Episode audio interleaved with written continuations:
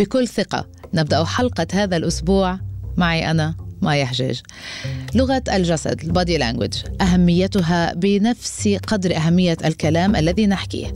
تلعب دورا كبيرا بالتواصل. في دراسة عملت وكثير اشتهرت لقيت أنه التواصل 55% غير لفظي 38% صوتي و7% فقط كلمات.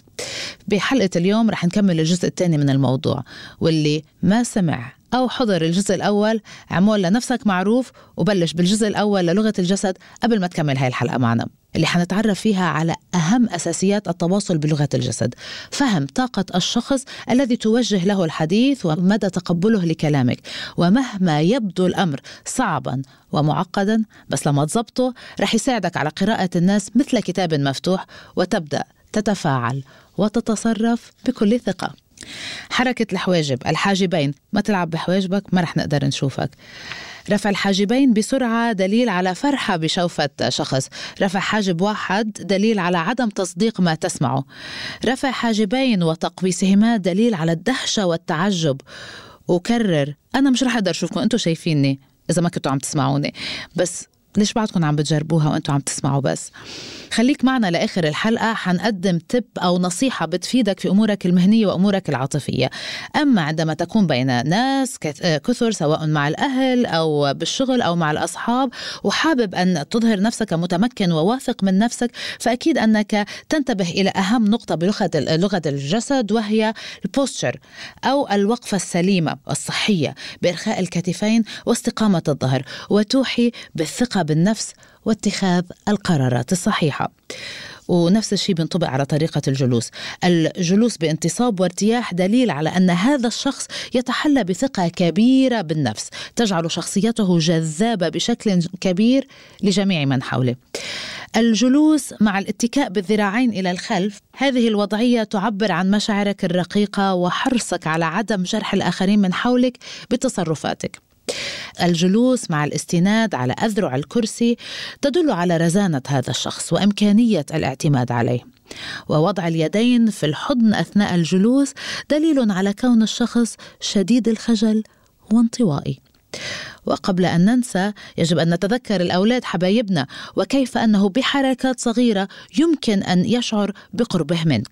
الأمر الذي يساعده على تقبل الأشياء التي تقولها أو النصيحة التي تقدمها له مثل حقيقة أنه نحن أطول بكثير من أطفالنا الصغار فحتى نتمكن من تجاوز حاجز اختلاف أجسامنا عن أجسامهم تنصح الخبيرة بلغة الجسد يانا جيرمان بالجلوس بجانب الطفل أو أمامه حتى تصبح الرسالة أكثر وضوحا ويتلقى الأطفال الفكرة أو النصيحة بشكل أسرع بكثير ويكونون أكثر استعدادا لتنفيذ ما تطلبه منهم.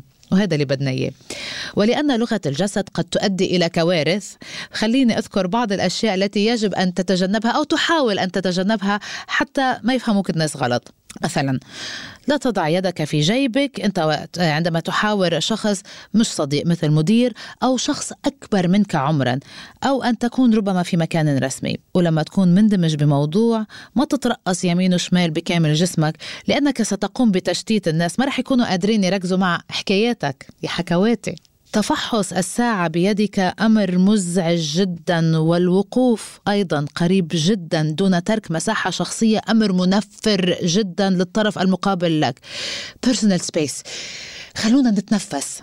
وصلنا لفقرة النصيحة النصيحة اللي بدها تفيدك حتى تكون أكثر ثقة بأن تطوع لغة الجسد بموقفك في العمل مع مديرك أو مع من هو أعلى منصبا منك مهنيا والثاني من فطمك إذا كان عندك معجب سري بحاول يقرب لك أو بده يوضح لك الصورة بدون ما يبوح عن اللي بداخله أوكي؟ بالشغل أو مع أي شخص نيتك من هذا اللقاء أن توصلوا لمرحلة تفاهم تكونوا على وفاق on the same page مثل ما بيقولوا بأثناء حواركم وطرحكم للفكرة اللي بدكم توصلوها للمدير أو هذا الشخص فيكم تستعملوا technique building rapport آه واللي هي محاكاة لغة الجسد. بكل بساطة تعني أنك تقلد الحركات التي يقوم بها المتحدث أمامك بمهارة ودون تكلفة وذلك بمطابقة طريقة الجلوس أو الوقوف واتخاذ نفس حركات اليد التي يقوم المقابل بها. وتقول مجلة Harvard Business Review إن هذا التكنيك يولد تفاعل أكثر إيجابية.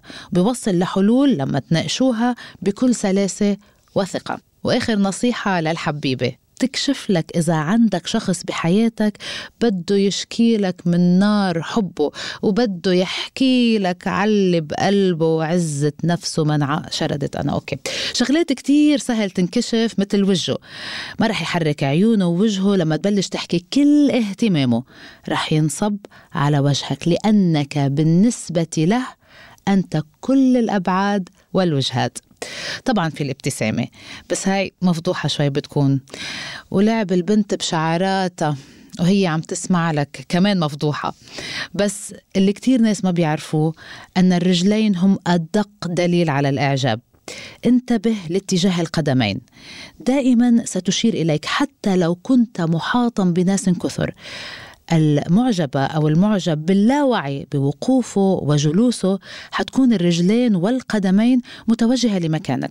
واللي أنا متأكدة منه وما رح تتذكروا كل هاي المعلومات فاسمعوا هذا البودكاست مرة تانية وثالثة وشاركوه مع أصحابكم وأهلكم على المنصات التي تفضلونها حتى يوصل لأكبر قدر ممكن من المستمعين. طبعا أنتظر تعليقاتكم على النقاط اللي كنتوا اوريدي بتعرفوها أو النقاط اللي غابت عنا وما ذكرناها. وأحلى تعليق رح نبلش فيه حلقة من بكل ثقة. ختاما أرجو التنويه أن هذا البودكاست لا يستند إلى تجارب شخصية. هذا البودكاست هو مجموعة من التجارب الشخصية والآراء الفردية ومقتطفات من أهم الأبحاث والمقالات العلمية.